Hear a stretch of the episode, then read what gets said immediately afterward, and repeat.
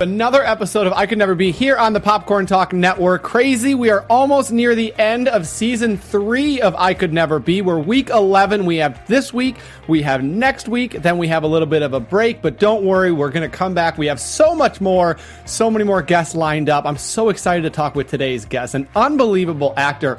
But as always, I start the show with some advice for a better life, and I'm doing some reading lately. Napoleon Hill, Think and Grow Rich. It's one of the top five books. If you want to achieve success, go read this book. It's incredible. Written in 1937, still so relevant today about how to achieve success. And one of the big things that they talk about there is that doubt and belief do not travel in the same direction. They can't run hand in hand.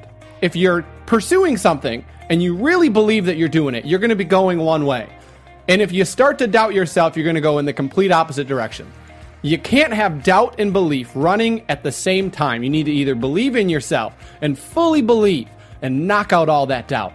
So just do that. Whatever you're pursuing, it doesn't matter what it is. Fully believe, trust yourself, trust that you're on the right path. And if you're listening to this and you are on the right path, because we're so thankful to have you joining us here. And again, I can't wait for you to hear from our amazing actor. He has starred for nine seasons on ABC's The Middle. An amazing show. This show was a huge fan favorite, ran for an incredible 215 episodes.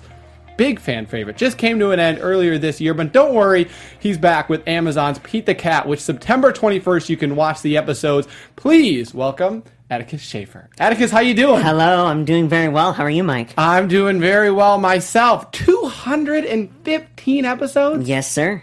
Yes, Is- sir. Do you think about that now and think, man, that's a lot? Oh, yes, absolutely. You know, being able to be on the show, um, I was actually a part of the show for the first pilot. So I'm technically at 216, which is super cool. But uh, yeah, I, I was on the show for the first pilot. They brought me back. I was the only cast member to be brought back from the original pilot to the pilot now with that we uh, we all know and love. And uh, Oh, we have a peanut gallery issue we have a over peanut here. gallery in here. If you're hearing something, it's all right. We'll get it taken care of. But you're 215, Yes, sir. 216 16 episodes. But yeah, you know, it was one of those things where as we went through the show, um, and this is how it goes with network television, we we got the pickup for the first 13 episodes of season one after the pilot. And we're going, wow, okay, we have a shot, we're going, this is great. Mm-hmm. And then, of course, was the great day where we got the back nine, is what you call Mm-hmm. it. It makes it a 22 episode season. Then we got picked up for another two episodes. So season one was 24 episodes. And we got picked up for an extra two episodes every season after that, with the exception of the last season. Uh, or no, um, excuse me, the season before the last season, we had 23 instead of 24. And being able to be on the show, we had so many milestones. The 100th episode, and then, you know, we were like, wow, we made it to 100 episodes. This is great. That's a huge landmark, a huge milestone. And then um, my mom was actually the one that was like, I want to see you guys go to 200. I think you guys can do it. I think you can do it. And so uh, we did. We made it. We made it not only to 200, but we made it past 200 episodes.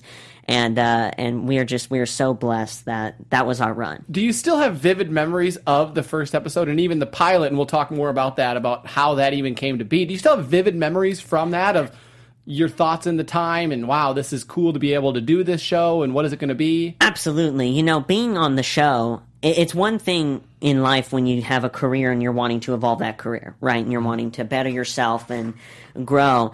And so to be able to be on the show all those many years ago and then grow up on the show, that's an incredible, incredible feat and and all of those memories are still there. I mean, if you if you were to remind me of an episode or tell me of something that happened, I'm sure that I have a memory associated with it. And especially looking back on the episodes and being able to uh being able to see all the all the different shots and remember oh yeah i remember what that day was like. It was raining and we this person wasn't feeling good but we need to push through and we actually did it and we did this. You know what i'm saying? Mm-hmm. And especially of the pilot one of the most vivid memories i have in the second pilot is it felt like this was the one that was going to go and because of that when we left and when we finished the pilot there were there were some tears. There was that little bit of unsurety you know can we do this? And uh, I, I remember specifically telling everyone hey i'll see you next episode. And Wow. and we did. Several months later we get a call. I get a call. Hey the show got picked up it's Kaley Cuoco for Priceline. Ready to go to your happy place for a happy price? Well, why didn't you say so? Just download the Priceline app right now and save up to 60% on hotels. So, whether it's Cousin Kevin's Kazoo concert in Kansas City, go Kevin, or Becky's Bachelorette Bash in Bermuda, you never have to miss a trip ever again. So, download the Priceline app today. Your savings are waiting. Go to your happy place for a happy price. Go to your happy price, Priceline. You're going, and it was just oh, such an uproar in my house, uproar of excitement. That's incredible. I want to be able to shout out. So we're live here every single Monday on Popcorn Talks YouTube page, and we have a lot of people joining us. Uh, Stephanie and William already in the chat. We have a number of people already watching. You guys can comment live if you have a question or you hear something. You're like, man, I wonder, I want to get a follow up in there post that in the live chat. And anywhere guests that we have you can do that. We're also available on apple itunes. And certainly want to follow after the show at atticus shaffer 2 Yes. is his twitter at the only mc my twitter and instagram and at the popcorn talk twitter and instagram. Give a follow like comment subscribe tell a friend. Has it set in or when did it set in that that the middle was ending? I mean because you know before the final episode that it's coming to an end. Getting course. the script but when did it kind of set in for you You know, it's funny because I I found out about the show ending literally two weeks before we began filming the last uh, season. Yeah. and so that was a hard pill to swallow going into it. Um, at the same time, being able to go through the show knowing it was going to be the end, it was bittersweet because I, I, I feel like it was a good thing because it wasn't a sudden cutoff, but at the same time, it became this long band aid ripoff of emotion, right? And so to be able to enjoy everything to the most that it could be enjoyed was a huge blessing for me, uh, for my mom, because my mom was there with me every day for all nine years. Um, you know, she's my little adventure partner, right? and of course, she's mom. Yeah, yeah. And so to be able to, to share that with her and be able to go through that was was really powerful. But it really hit me, and I, and I like telling this story because it, it it was truly depicting who we were as a family, at least myself with the crew. Um, on the very last day, uh, one of my dear friends, his name is Kudo, we call him Kudo. He uh, he he's an electrician, but he barbecues like a beast, and it's amazing stuff. So we we all kind of came together and we made a big potluck. We had you know uh, barbecue beef. We had these awesome rolls. We one of the crew members made horseradish. Another crew member made baked beans. Another crew member brought coleslaw. Like it was, it was this huge potluck. that sounds delicious It was, and and we were actually ahead of schedule during the last week, and so the last day was a half day.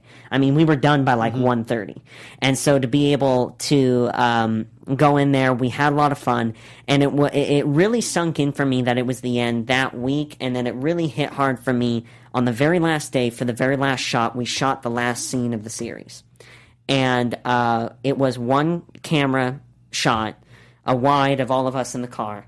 And the director comes up to us, and she's already choking up, um, and she says, "This is the last time we see you."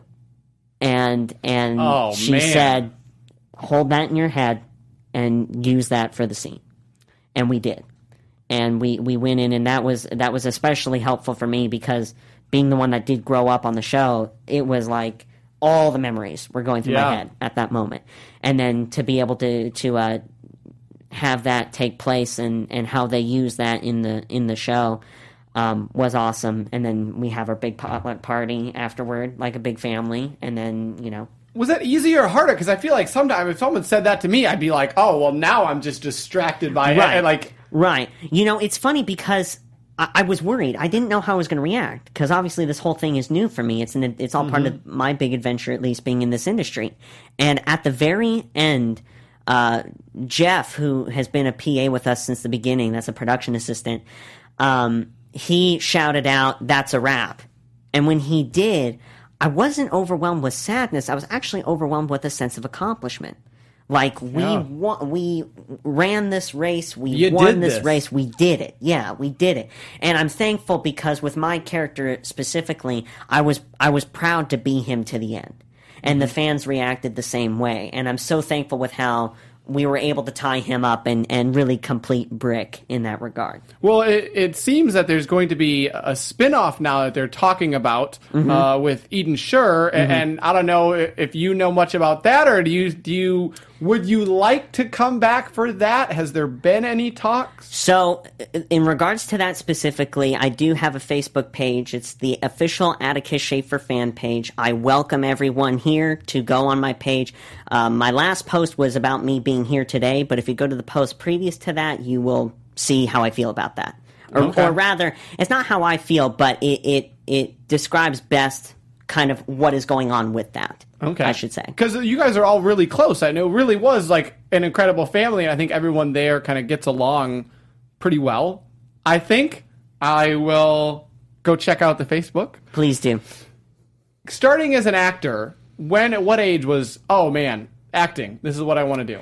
It's it's funny. It was something that I literally fell into. Um, when I was growing up, I have a, uh genetic bone condition called osteogenesis imperfecta, which essentially the slang for it is brittle bone disease. There's a bunch of different types, um, and essentially what it is is it affects the collagen of my bones. My bones are weaker than, like, let's say your bones when you were my age, and then all throughout my childhood.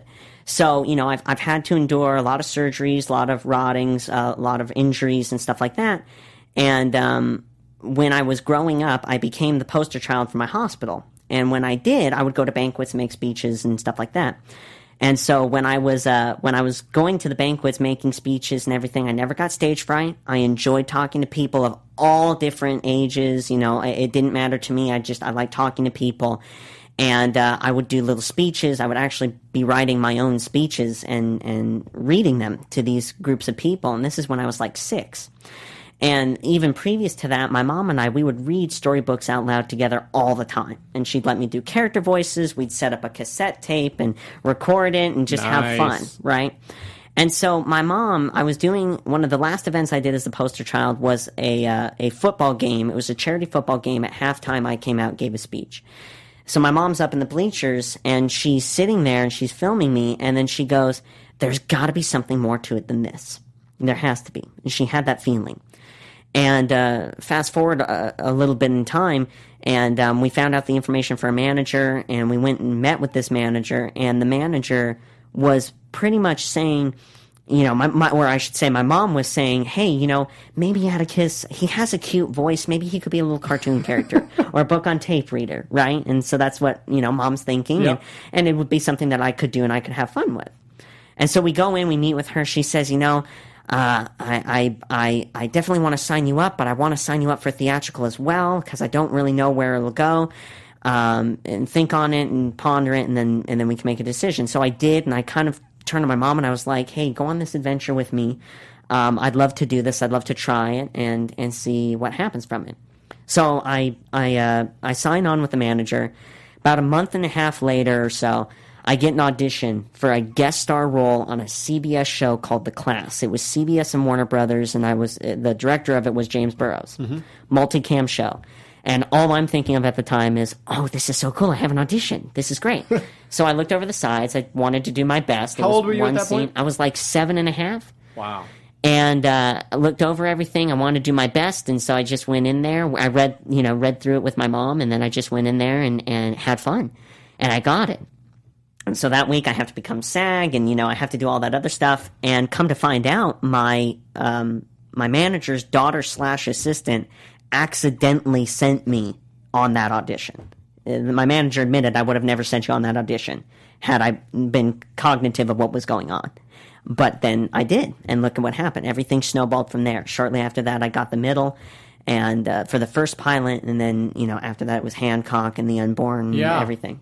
So So it was an accident. Like it was it was an accident, but it I I Yeah, know that it was it was obviously, meant to yeah, there, there's there's reasons that it happened, Right. and nothing uh, like that is truly an accident. But it, no, it was. It was completely a. There's no way that this would have happened unless it was meant to be. were you? I mean, that was your first main audition. First audition ever. First main audition. First any audition Were ever. you nervous going in? Did you No. know what it was like to be in an audition? No, you know, my mom Googled what a guest star meant, and I was like, okay, cool, that sounds awesome. And I just had fun. I loved the role, and I had fun. And then when I went in, I was very fortunate to work with amazing, amazing people. Obviously, James Burrows as my first director was incredible, Incredible. Um, but on that project, I, I was able to. Uh, my scene partner was Jason Ritter, which was amazing. He he's so incredibly nice, very uh, loving and kind, and and wanting to have fun. And then uh, Jon Bernthal was on that project too, and he was an exceptionally cool dude to me as well. Uh, along with many other great and very talented actors, and again, for my first exposure on on on the scene and in this industry. That was an incredible one. And then to have it be multicam on top of that, and to be able to you know be in front of a live studio audience, talk with them. Um, get their feedback and everything. Here, you know, I'm making people laugh and everything like that. That just that warmed my heart. That Sounds like it was so a bug. happy. It was Like a It- bug oh, that just I, got- I totally got bit by the bug. I totally got bit by the bug, and it wasn't even a bug of attention. It's a bug of I'm being creative and people enjoy it, and I'm making people laugh, and I'm I'm doing something I enjoy, and I get to work with these awesome people that are equal, more so. Uh, funny and talented and kind and, and just ha- being around that energy having exposure to that was an amazing thing Did it teach you, like going into that audition and just totally being yourself? Did that teach you, like, hey, this is what I need to do for future auditions? You know, it, that's such a great point to bring up because that's the advice that I have gotten since I was a baby. And it's some of the best advice I've ever gotten, and it's from my mom, was always be yourself. And that was in regards to my condition, too. That's just me navigating life with my condition Atticus with OI.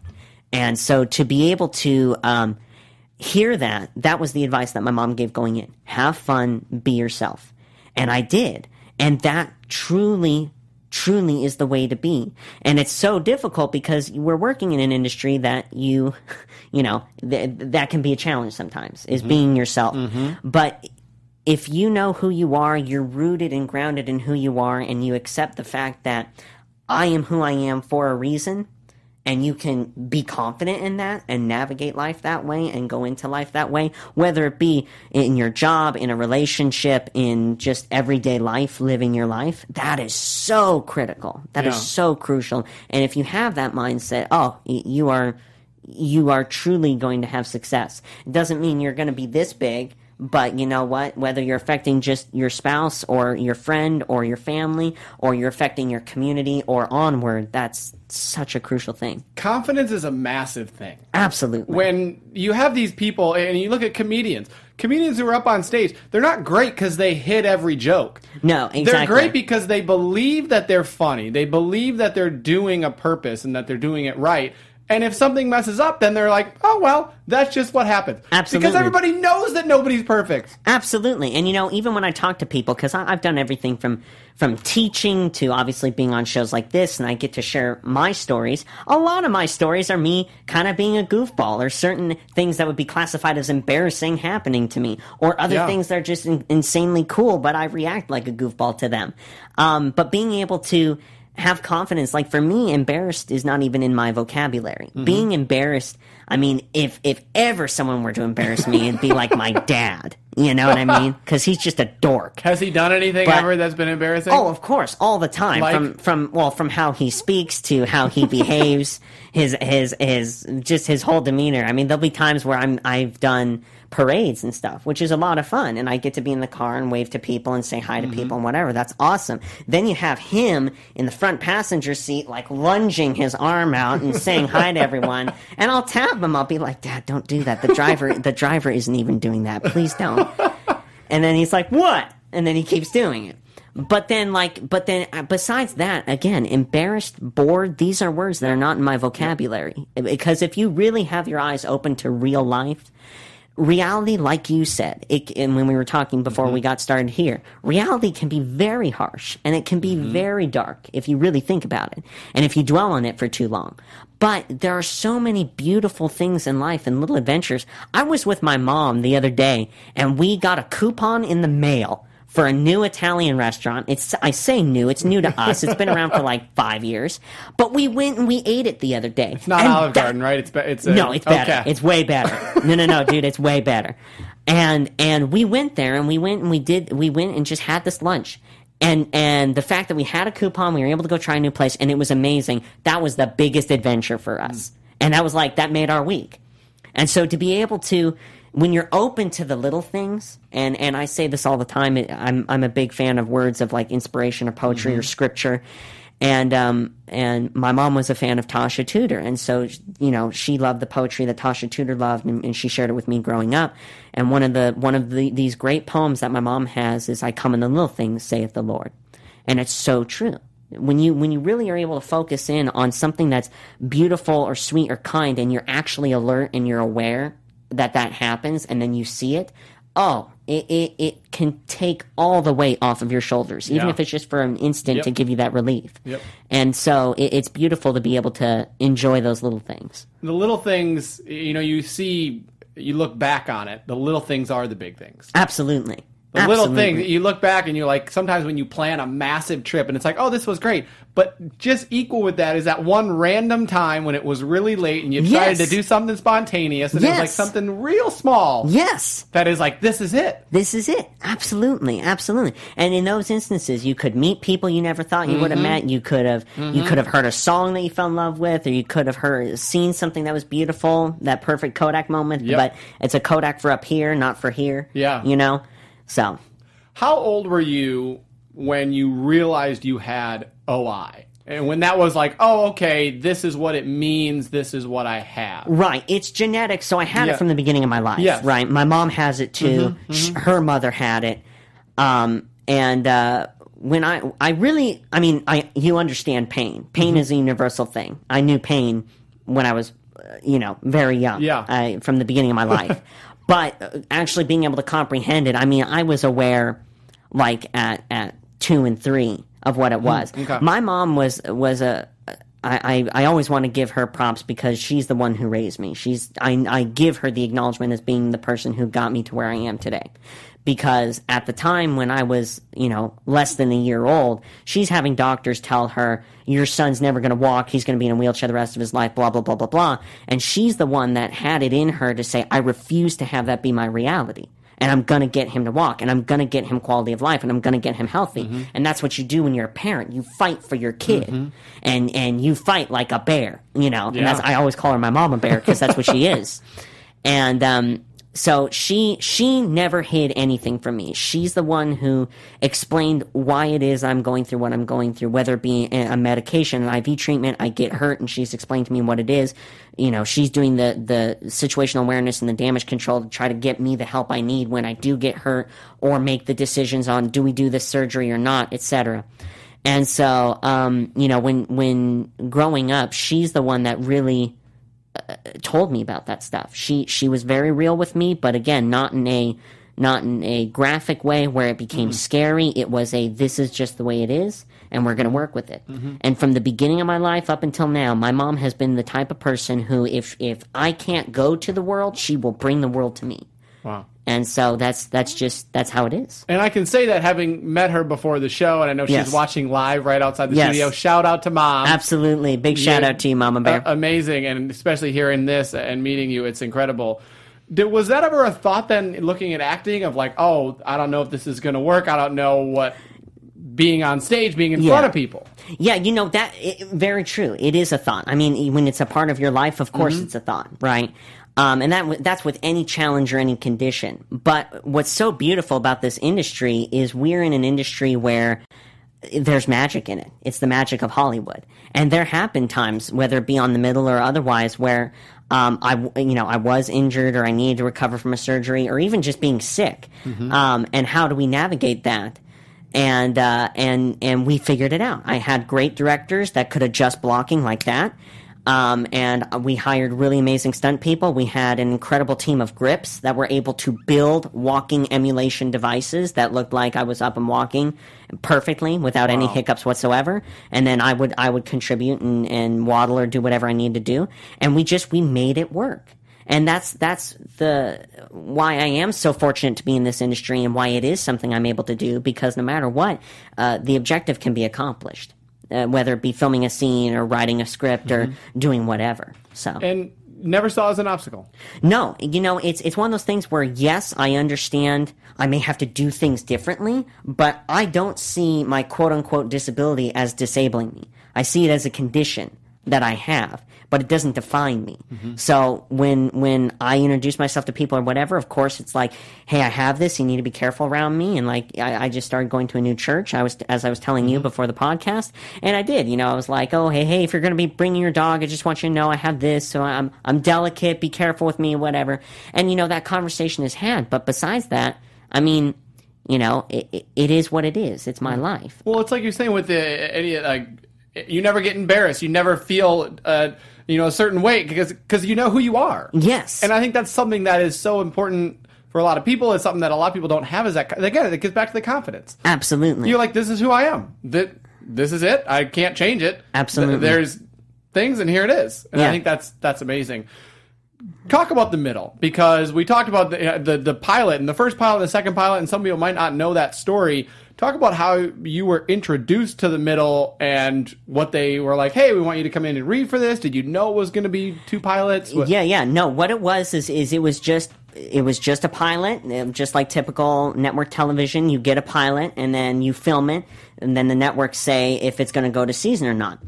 Um, and then go to series. And so what ended up happening was, is I went in. It was just another audition, and uh, going into the audition process for this, it, it, it was the longest audition process I had been through until I I was doing Frankenweenie. That audition process and um, I did I did the initial audition, a callback, another callback, another callback, and then two days worth of screen testing. When I was doing the screen testing, I was just in the pit with a cold, a bad flu, I, and literally before I go in for my audition, I have a tissue box here and an empty trash can. I fill up the trash can because I'm blowing my nose, and then they're like, "Go in, okay." yeah. you know, I got this. Go in and do Clear my thing. run, go. Absolutely. And then, uh, and then I booked it, which was a, a huge blessing for me. I saw it as that even back then. I'm like eight. We do the pilot. Uh, Ricki Lake was the original mom. Uh, a gentleman named Lex Medlin was the dad. And um, we we went into it. We did our thing, and then uh, we we uh, we didn't get picked up. And I found out that we didn't get picked up, and it, of course it was disappointing. But then it's just you know you move on. Um, I was able to be occupied with like things like Hancock, The Unborn, uh, my voiceover work, etc. And then um, a couple years later, I get a phone call that says, "Hey, uh, the middle is getting a second chance. The creators of the show want to meet with you for lunch or for brunch. Actually, they they want to meet with me for brunch first. So I I go there and I'm like, okay, cool. Hi guys, nice to see you again. Whatever. And then that's where they tell us we need you to come back and be Brick. We need you to come back and be Brick. You are Brick. And we're getting a, a second shot at the pilot. We would love to be able to uh, bring you in on this. And I'm like, absolutely. That'd be great. That'd be amazing. I'm honored. Were you thinking about it during the two years that it was just sitting there? Were you ever thinking, man, I wonder if there this maybe is a possibility? Man, I wish this would have happened. Yes, absolutely. And and I you know I discuss everything with my mom and and uh, you know the mm, people on my team, and it was one of those things where I when the pilot didn't get picked up, it still felt like there was something viable there. It still felt like no, but it didn't get picked up this time. But I it doesn't feel over with yet. And uh, and then of course that that feeling kind of intensified a little bit leading up to my meeting with them, and then you know when I got it, it was like the validation of oh that's why I was feeling that way. So What were your expectations going in for that show? Of man, maybe one season, maybe a couple seasons. Do you, do actors have that expectation? They entering? do. They do. And I remember doing a couple episodes with Neil where we were uh, getting into season two, and and uh, we were doing a, a foreign circuit, and they were asking us that same question. Neil, I remember going. Oh yeah, I think we got a shot at going another year or so. And then for me, I'm like, I see us going to like season eight, and so that clearly mine was more accurate. But still, that was a that was a huge blessing. And even discussing that with the with the reporters that we had there, um, they were even saying like, "Do you think you're going to get your first kiss on camera? Do you think you're going to do this and that, whatever?" I'm like, "I don't want, I don't know that part. I'm a little la la la about, but you know, you never know." And turns out I did. So, And your mom obviously believed too. Like you said, she believed. Oh, I'm going to go for 200. absolutely, absolutely. You know, we were we were you know praying about it, hoping for it every every season because we didn't know season to season if we were going to get another season or not. We wouldn't find out until the end of the season or like halfway through season. So I mean, there was definitely a nail bite, a nail biting period. Mm-hmm. Um, but we did. We we we saw what the show was doing. We were hearing the word of mouth of real people because we go to very real places. As I was telling you, I shop at Walmart and Sprouts. You know, people see me there all the time. What do they say? It's it's usually, hey, I love your work, or you know, my kid, my daughter, myself, my sister, we love your work, we look up to you, whatever. And then it, nowadays, it's almost always, we're gonna miss you. Like we're so sad the show's gonna end. And uh, I I do need to remind people, I'm not dead, honey. I'm still here, right? I'm still here. Believe me, I'm just as sad as you are, but onward to other amazing things, other amazing adventures. But no, everyone that I talk to, I, I end up having a great conversation with. I love being able to interact with them because I, I haven't been able to. I'm locked up on a soundstage when I mm-hmm. do my work, right? Yeah. So to be able to actually see you guys and be able to interact with you in person, that's such a privilege for me. What did you learn about yourself over the past nine years doing that show? Because you grew up, I mean, the almost the majority of your life doing this show. Yeah. What did you learn about yourself filming this? You know, it's it's amazing because when you navigate life, um, you have so many different things that you need to work through, right? You have to work through your job, you have to work through a condition you may have, you have to work through a whole myriad of difficulties that could come up at any particular time. And being on that show, I, I often tell you know my friends and everyone, I say it feels like a different lifetime. It really does. And looking back on where I was when I started to where I am now, it's a completely different person. In in very, you know, personal ways as well as just a, obviously appearance as well as um, how I evolved in that time frame. It, during the show is when I found my faith in the Lord. I got baptized and I started being more vocal about my Christian faith. Um, but then you know, you brought up about confidence, and I and I do think that this is such an important topic, especially for people that might want to be in this industry or do anything that might be in the form of entertainment, and and really just in life, as you were saying, and especially for people my age. Um, I did not get my confidence from the middle.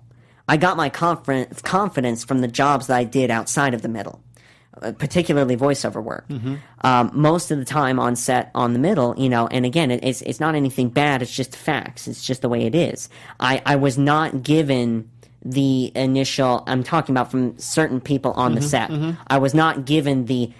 That was amazing. You did a great job. I know how hard you worked on that. Whatever it was outside of the middle, like when I started to do shows like Fish Hooks, and then I moved on to Frankenweenie, and then later on being able to do like Lion Guard on Disney Junior, being able to do my DreamWorks projects for Netflix, and being able to do those shows and really get some very reinforcing and validating creative feedback from those creators and from those writers and producers and directors and also fellow actors. That's where my confidence grew. That's where I was able to go, wow, I, I do make valid choices. I am half decent at this, and I and I do have a voice. And then when I would get that confidence, I would take it back to set on the middle, and that is where. Um, then I would get certain directors or certain crew members be able to come up to me and be like, "Wow, hey, you really grew this season. You really did this. You really did that." And and nice. uh, I can see that now. And so that that's really cool how just that process happened. And it's amazing how you know you, you kind of are lacking in one area, and in a weird way, it'll be made up for in another area, and then you take it back to the area that you're lacking in. You know, You mentioned the Facebook post earlier, and Yes. I've been looking at it a little bit. And obviously, you posed the question to your fans, and I know you're Yes. very close with your fans. You got thirty thousand on here. You have several thousand on Twitter, and you're Yes. very active. Like you said, even in the community, people come up and ask you. absolutely. You posed the question to them with the spin-off of how should Atticus feel, and how should you feel based on the spin-off. Yes. Why did you do that? because I am the type. Well, and and again, the the when you when you're talking about a post, right? Mm-hmm, when you're talking about social media, social media has become a tool that is used for our freedom of speech, right? And we mm-hmm. have that right here. We're very blessed to have that right here. And it's not something that you should abuse. And in no way mm-hmm. do I abuse it. When you're talking about something like this situation, it's one of those things where there are so many times nowadays, and you and I even talked about this before we got on, where you get such bad situations that can happen, whether it be in this industry or any industry. And I think it's very important to not disclose in a way, and it's even written in this post. It, it's not to tear down anything. No, no, no, right? no. Yeah. It's simply to put it out there that this is what happened. Mm-hmm. And then you people can know and you will understand what goes on. You have a fact that you didn't have before. I want that even when we get into political discussions, when we get into whatever. I want truth. I want the Mm-hmm. you facts. just want information. Absolutely. And so for me, and, and and you know, the truth of the matter is is is when I found out about the spinoff, it was on a different production.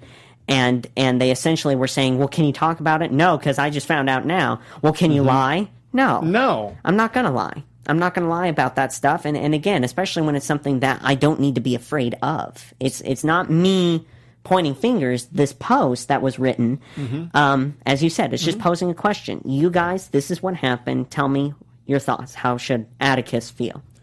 Are you in a in a sense letting them maybe guide whether you're going to be on the whether you should pursue this not pursue the spinoff, but if they ask you whether to say yes or no, are you almost leaving that in the hands of the fans?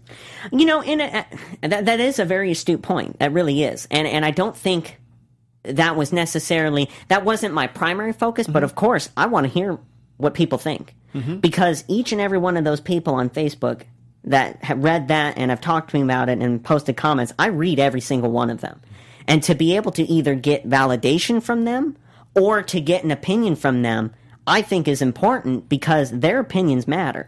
I did my work so that way they could see me do my work. It wasn't for a big headed thing. It was because I'm I'm a performer. I want to perform. I want to have fun uh, doing what I love, and they loved it as well. And they were a part of this family, and this is their family doing something else. And I want them to be aware of that, and I want to hear what they have to say. 500 comments. I mean, you, it's not little of the No. people. It's not 25 comments. You have No. 50 shares, almost 800 likes, 500 comments. What does that mean to you to have done this? And like, oh, obviously you know, and again, but you saying I'm on a soundstage and I don't re- interact with people, but to see this type of reaction from people, the comments, the likes, the shares of people who are supporting you, what does that mean as an actor? that means the world to me because there are so many times where we can break off into a this person versus this person game and that's so unhealthy especially these days. And that's not the point of it. The point of it is that okay i'm not crazy. You guys are validating me in how i may specifically feel. Or again you may be giving me insight into something i didn't think about before. And the fact that i have these amazing i call them my fan friends because you mm-hmm. guys really are to be able to have these fan friends kind of come around me and we can have this familial discussion about this this I shouldn't say issue, but it's a topic that came up. I think is very important. And even going back, I mean, during the election period, I was writing essays and articles about stuff I was personally learning. I wanted it to share. I wanted it to be shared with these guys, and, and maybe they could learn something from it too. And again, it's not under the guise that I'm an expert. This is just me navigating life, and I want to bring these people that are a big portion of my life into my life, and you know, tell me your thoughts. What is your opinion? Whether you agree or disagree, and that can be for any topic. Well, uh, certainly reading the comments here, people love you in the show. They started watching the show because of you. And uh, Julie here said, when I read there was going to be a spinoff, I only assumed to include her siblings. It needs you and needs you in there. So you got a lot of support, man. Absolutely. That's, that's amazing. And I'm thankful for you guys. And if this is my opportunity to say it, I'm thankful for each and every one of you guys for how you have come around me and, and made me feel safe and secure giving my opinion, but also how you actually have a discussion with me.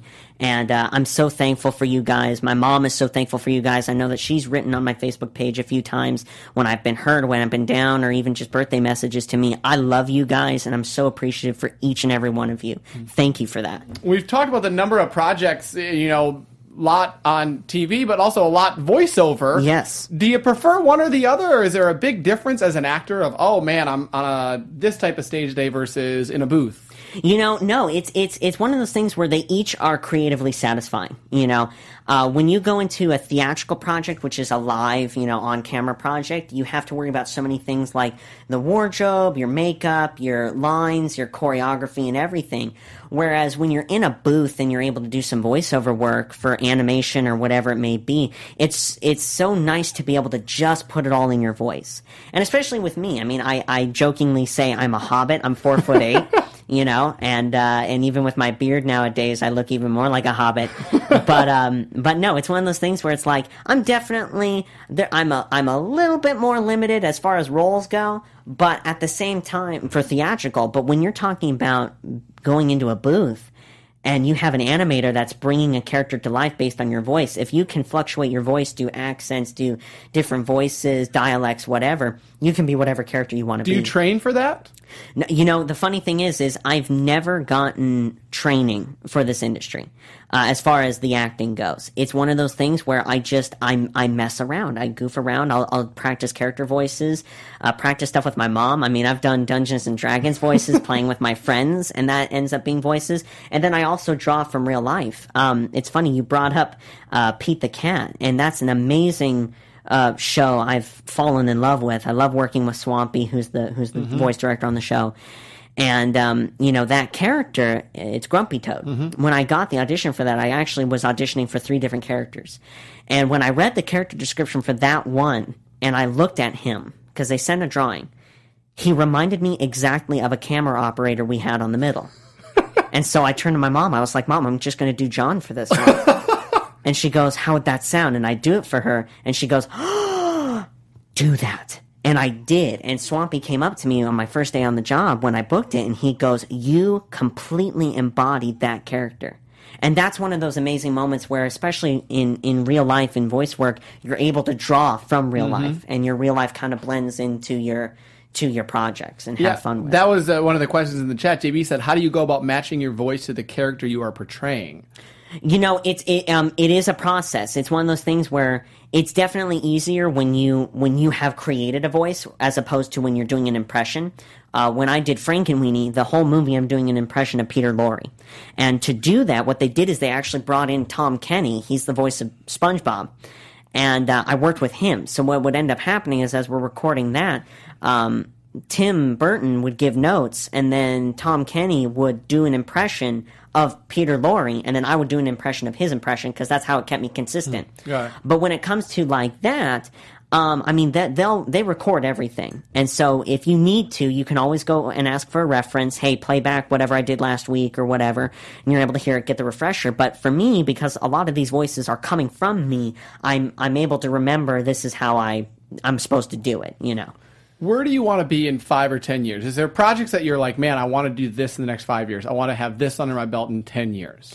You know, I'm I'm very much a person that is open to being guided. I mean, it's it's worked my whole life, and I think it almost works better than if I were to try to force anything. Um, but at the same time, uh, I, I do own a production company. Uh, it's called Ambulo Shapiro Films, and I am wanting to create my own content. So I would love to see in the next, you know, five years or so, having done at least one or two projects with my production company, and then moving on to other things behind the camera, as well as exploring new projects on camera. Um, you know, and my my amazing team, they're helping me to set up meetings and do things to meet with people because I've been in this middle bubble for nine years, and I'm able to finally break out of that bubble and and. Uh, meet with people and kind of let them know where my head is at. And uh, so far, it's been very positive feedback, which I'm excited about.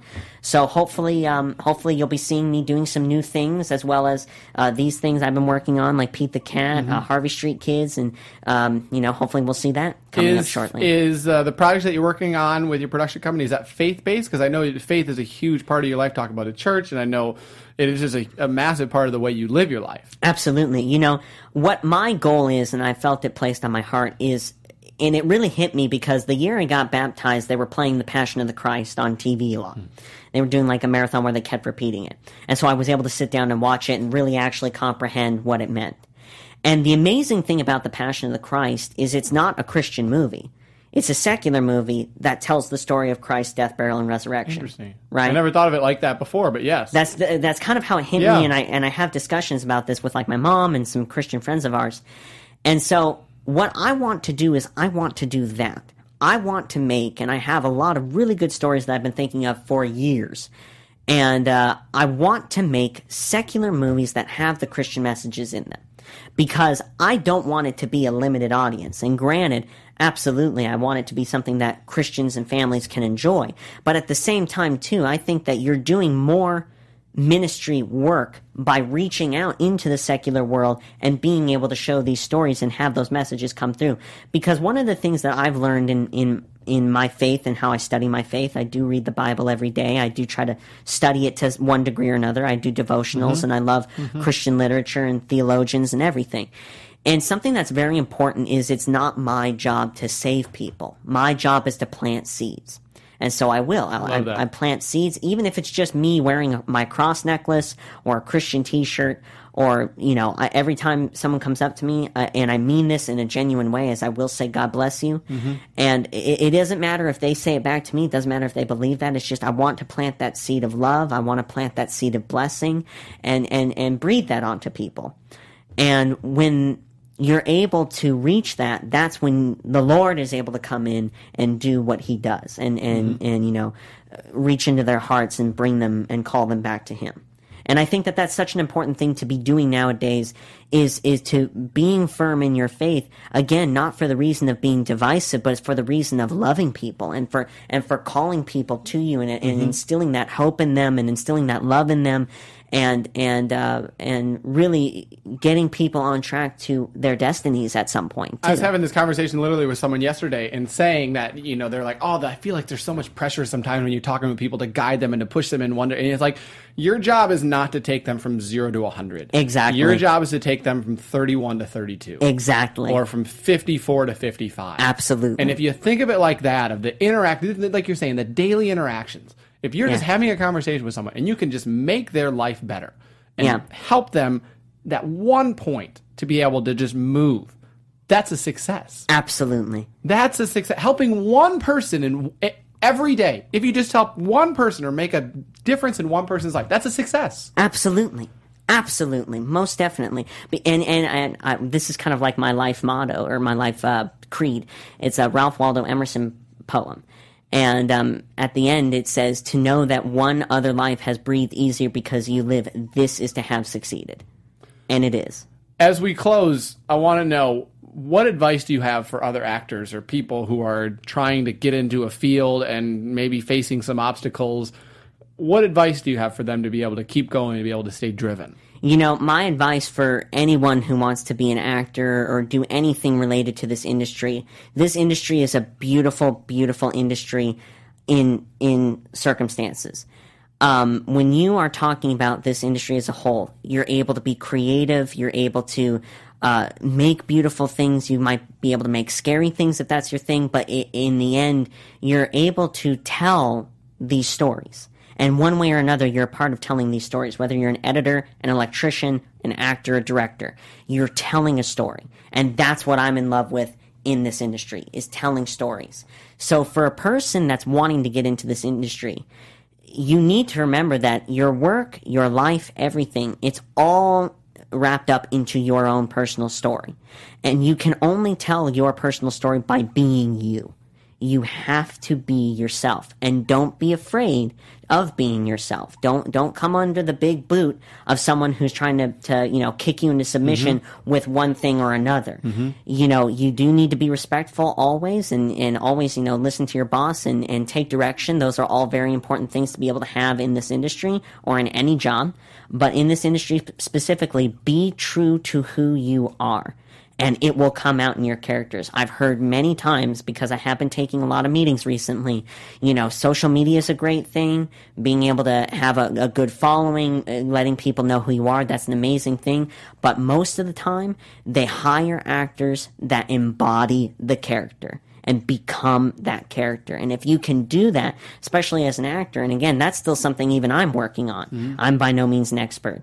But when you're able to embody a character and really be that character and find those right characters, not characters that you settle on, the right characters for your job, and and that will truly grow your career more than anything. Because now not only are you doing the right roles you're embodying that character you're able to put your best foot forward do your best but you're also able to uh, have fun mm-hmm. doing it. And the second piece of advice i would want to give is and and this is a huge one you are not trying to beat anyone but yourself there it is a competitive world it's a very cutthroat world it can be at times because that's just the nature of any job mm-hmm. right yep but in this industry, if you're just focused on bettering you and and really being devoted to that, how can I learn? How can I grow? I want to be a lifelong learner, and uh, and really every chance I get to learn something new and apply it, take it. That is going to benefit you in every way, in every avenue of life. Amazing. Thank you so much. Absolutely. For that Thank piece you. of wisdom, for just the, the thing of talk, talking about spreading joy and just being that joy in someone's life. I think that's a huge message for people to hear. And just for being open and loved hearing your journey about the middle and the two years and before that and getting into acting. I appreciate you. coming on and oh, being open. dude, thank you so much. This was a blast. Thank Well, you. I'm glad you enjoyed it. The people in live chat certainly enjoyed it. Had a number of people commenting there. Thank you guys. Again, we're live here every single Monday on the Popcorn Talk, talking with actors, athletes, musicians, people in business, their rise to success, the grinds that they faced, helping inspire you, but also helping you learn more about their journey. And just realizing that it wasn't always easy, that they faced the challenges, they overcame it, and you guys can do the same thing as well. For those listening on Apple Podcasts, we thank you as well. Like, comment, rate, subscribe, tell a friend. Just spread that positivity. This content is free. We bring it to you for free. We don't ask anything, but just to go make the world a better place. Guys, one more episode left in season three of I Could Never Be. We'll be here live next Monday, and then we're off for a little bit, and then back with season four. Already planning some amazing guests. Hopefully, you guys will tune in. Again, thank you to everyone in the live chat. Make Thank sure to go guys. like and comment, and go over and follow him on Facebook at Atticus Shaffer on Facebook and at Atticus Shaffer 2 on the, Twitter. the official Atticus Shaffer fan page. The official. It's facebook.com backslash Atticus Shaffer at the Popcorn Talk on Instagram and Twitter at the Only MC at Instagram and Twitter. Go make the world a better place, right? Absolutely. We'll Thank see you next guys. time. God bless. From producers Maria Menounos, Kevin Undergaro, Phil Svitek, and the entire Popcorn Talk Network, we would like to thank you for tuning in. For questions or comments, be sure to visit popcorntalk.com. I'm Sir Richard Wentworth, and this has been a presentation of the Popcorn Talk Network.